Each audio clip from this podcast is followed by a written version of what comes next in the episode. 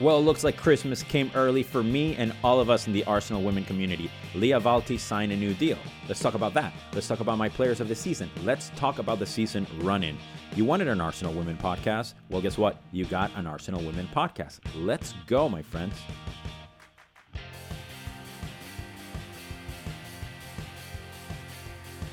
Welcome, welcome, welcome to yet another episode of that Arsenal Women podcast with me, your host, Demian. And this is technically episode number 43, which would be on Spotify and Apple Music and all that stuff, Apple Podcasts. But here on YouTube is actually episode number two. And to that point, I want to thank everybody that has liked, that has subscribed, that has watched the videos or the video. It's been incredible. I love every single view, I love every single bit of support and it's something that means a lot to me. And this is as long as well as the the podcast itself has been a, a, a project of love like I said in the previous video as well. So anybody that has uh, given their energy and their time is something that I truly appreciate. And to that point, I know that a lot of you want to create your own Arsenal show or your own Arsenal blog or podcast or whatnot, and you might not think like you have what it takes. You don't know where to begin. You don't know what to do. And I'm here to tell you that not only can I help you, gladly help you point you in the right direction, but you can absolutely do it. We need more creators, we need more variety. And I believe that you can do it. And I know that it's very easy to focus on the metrics and focus on channel growth and focus on monetization and all these other things. But I'm here to tell you for the millionth time, because I don't get tired of saying this do it. I believe that you can do it and do it for yourself, do it for the love of Arsenal, do it for the the potential audience as well. Not that you're going to cater to them or you know worry too much about what they think. That's not my point. My point is that I encourage you to be free and have fun and contribute to something that you love and put out some good vibes out there and it's going to come back tenfold to you.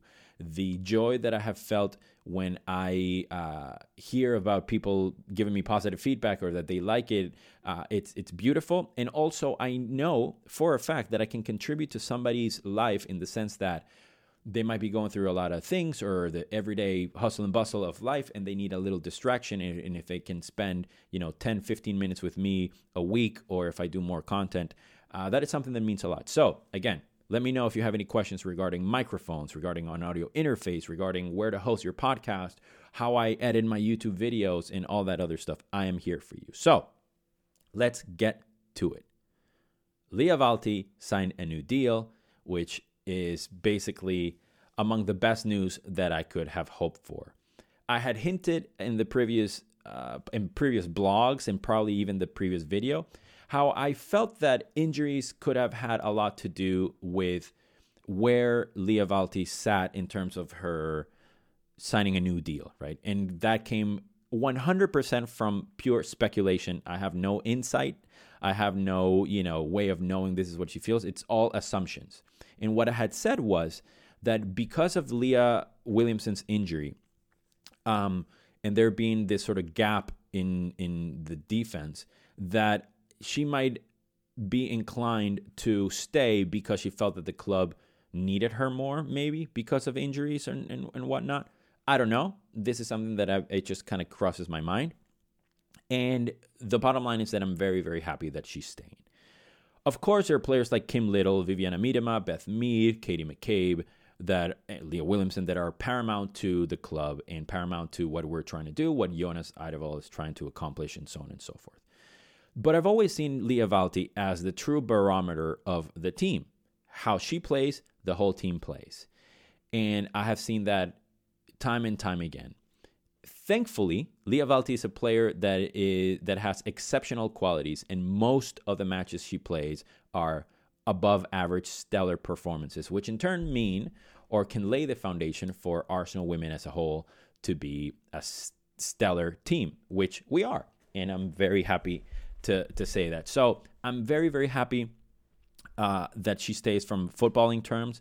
I also think that she's a very intelligent person, and I love that she's clearly a, an integral part of the team and their community and who they are. And it's just lovely to see. You know, it seems like um, that interview that made the rounds about her potentially leaving, looking for other clubs, made a lot of people nervous, including myself. That's when I say people, I say me. So I'm really happy that the club were able to offer something to her and add value to her life, which in turn allows her to add value to our lives as fans and of the club. So I'm excited about that. And Lia Wälti is part of the next point of conversation, which would be my players of the year. And it's that time when we'll start seeing awards being given out by journalists and by, you know, organizations. And of course, Sam Kerr just win, won her, her award of player of the, of the year. Very much, um, it, it's a very much deserved award, but I, I kind of echo what, what Shaban said in her latest video, which I encourage everybody to watch any of her videos. But she mentioned how it didn't seem like she was like that clear of a favorite to win it because of the season she had, but she's so clutch and she scores goals in such big moments uh, that it's just absolutely magnificent. So of course she deserves it. Uh, of course she deserves it. So to me, there are basically three players that I'm going to choose as far as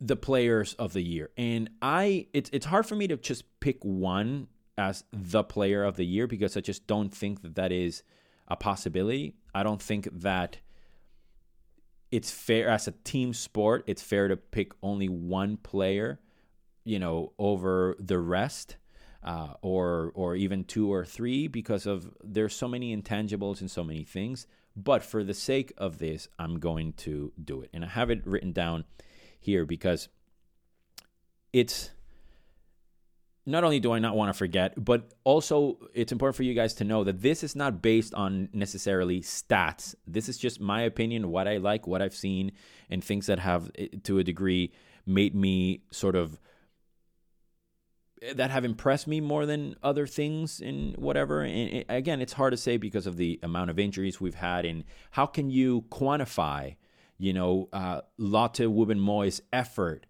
You know, you can't quantify it's in, it's immeasurable. What she has done in the past few weeks has been so magnificent and so huge that it's very almost like unfair to to say that well because x player had more goals you know what i mean? It was better. But you know and, and also i've seen that how how the club and other you know publications kind of or not that the club is a publication but other people sort of when they talk about a player and their argument for why they think they're having a good match or they were the player of the game or whatever the stats can be very skewed. And sometimes they're like, you know, there's a case for a defender and they talk about like clearances or tackles, right? And it's like a crazy amount. And then you talk about, you know, a forward and then you say chances created and it's like well, what what do I give more importance to? Chances created or tackles? Like when in the match? Like it's impossible, right? So for me, just to throw out numbers. At number 3, I would say uh, Rafaelle, eu te amo, beleza. I love Rafa. I think her contribution to the team has been outstanding. She is a pillar back there, and I absolutely love her. Her goals have been clutch, so she gets my number three. At number two is the queen that we had been talking about previously, Lia Wälti. I think she's been stellar. I think she's been the two footed, you know, Rolls Royce of a player she always is. And, you know, she's a player that could would start in any squad on planet Earth. So I'm glad that she is at Arsenal and in a, during a season where Kim Little has gotten injured. Right behind her, Leah Williamson has been injured. Right in front of her, Viviana Miedema and Beth Mead and all the players that she usually links up with. To have had the season that she has had, so consistent, so reliable, to me, she gets my vote as number two. And number one, I would say, without getting too too much into it, because I've already done many episodes on Katie McCabe, is that Katie McCabe. Uh, the way she stepped in from a on a sort of captain's role, and the way that she has been, you know, pumping up the crowd and and just the team and morale and just her as a leader is just absolutely impossible to overlook. And I think that to me, she is the player of the year. And I'm curious to know what you think. I know that there's a lot of uh, caveats to to not only my choices but people's choices overall. People are going to be like, well, there hasn't been one outstanding player because maybe Katie doesn't have X amount of goals. Stina has this, or Liam, uh, Frida Maanum. You might be surprised as to why I didn't add Frida there. Uh, but again, this is just things that I, the order that I, in which I like. It is, after all, my YouTube channel and my podcast, so I can kind of do what I want. But uh, that's just kind of where I stand when it comes to that. And last but not least, as far as the season running, it's hard for me to sort of predict what would happen because I'm not really good at predicting anything, to be honest with you. I always kind of make these horrible calls and uh, nothing ever comes to fruition. But uh, the times that I do, somehow I've managed to have uh, screenshots of this, and I love pretending like I know what I'm talking about, and I just kind of post it on social media. But seriously speaking, though, of course, I would love to see us beat Chelsea and have them drop points and potentially finish second. I don't love the idea of a double by Chelsea. I never will. It goes anti everything that I stand for, regardless of how much I love Sam Kerr or Leupolz or Cuthbert or eh, I mean, there are just so many players that I respect and I, I, I love from that team as as much as it pains me to say. But I believe that uh, we can we can. The bottom line is, even though we might not be able to obviously be champions or have necessarily a say in what happens, I do feel that that game in hand we have over Man City is going to be massive, and we're going to finish third, and it's going to be obviously huge for us for next season to see who we bring in and I spoke a little bit about this on my on my blog as far as like how I believe we need to be ruthless in the transfer window. I think we need to really bring in players that are so much closer to Beth Mead, Viviana Miedema, Leah Williamson than we currently have. So that'll be something really interesting. And it's hard not to be sentimental and it's hard not to feel like guilty, you know, as a fan when you want X or Y player out of the club. It's not like I want play. I mean, I guess yes, I want some players out of the club, but it's not like I want them to to to not not not succeed or I want them to fail or I I'm not like get them out of the club. No, not at all. And I've seen that from our, our some of our fan base when they talk about Jill Roord or DVD leaving and when they lost in the semi or the quarterfinals of, of the Champions League or DVD did, and they were like, you know, you leave Arsenal to do this, like to lose, blah blah blah. And I'm like, are you guys nuts? Have you not realized how many trophies DVD has won since she left Arsenal, including the Champions League? I, I mean, what? Are you nuts? So anyway, that's neither here nor there. But anyhow, actually, my very last point and again, I wrote about this on the blog. And I want to thank you for sticking by with me because I know I have this podcast. I know I have now this YouTube channel and I have the blog, and a lot of things m- will sort of like cross pollinate. And I'll talk about a lot of things in the same way, and it might be a little redundant. So I thank you so much for your patience. But one of the things that I wanted to say regarding Lia Wälti that I forgot to mention is how this whole thing about her creating a fake Instagram account, uh, a fake Twitter account, and interacting with some of the fans, you know, as far as like if she would stay and replying, making comments and stuff like that. It's a really, really good lesson uh, that us musicians have dealt with, and in us professional musicians, especially in a city like Los Angeles, is that you never ever know who's watching. You never know who's in the audience. You never know who's listening. You never ever know how your music can affect somebody or your behavior can affect somebody, your reputation, uh, how you can potentially get a gig from a good performance on on on the stage, and how sometimes your attitude on or, off the stage can precede you as far as like your reputation is concerned, and you just never know. So we have to do our absolute best, and this goes hand in hand with not necessarily toxic positivity or optimism, but we got to be very, very careful as fans as to how we say things, when we say them. And we cannot forget that our words have power, our words are have reach as well. So you might think or you might see a Viviana Miedema as so much a an, an untouchable person but she's a regular human being that she might be bored and go online and look up her name and see what people are saying about her. I certainly have done that before, uh, not to put myself in the same sort of um, equal level as the greatest striker in the history of, of, of the game, as far as I'm concerned.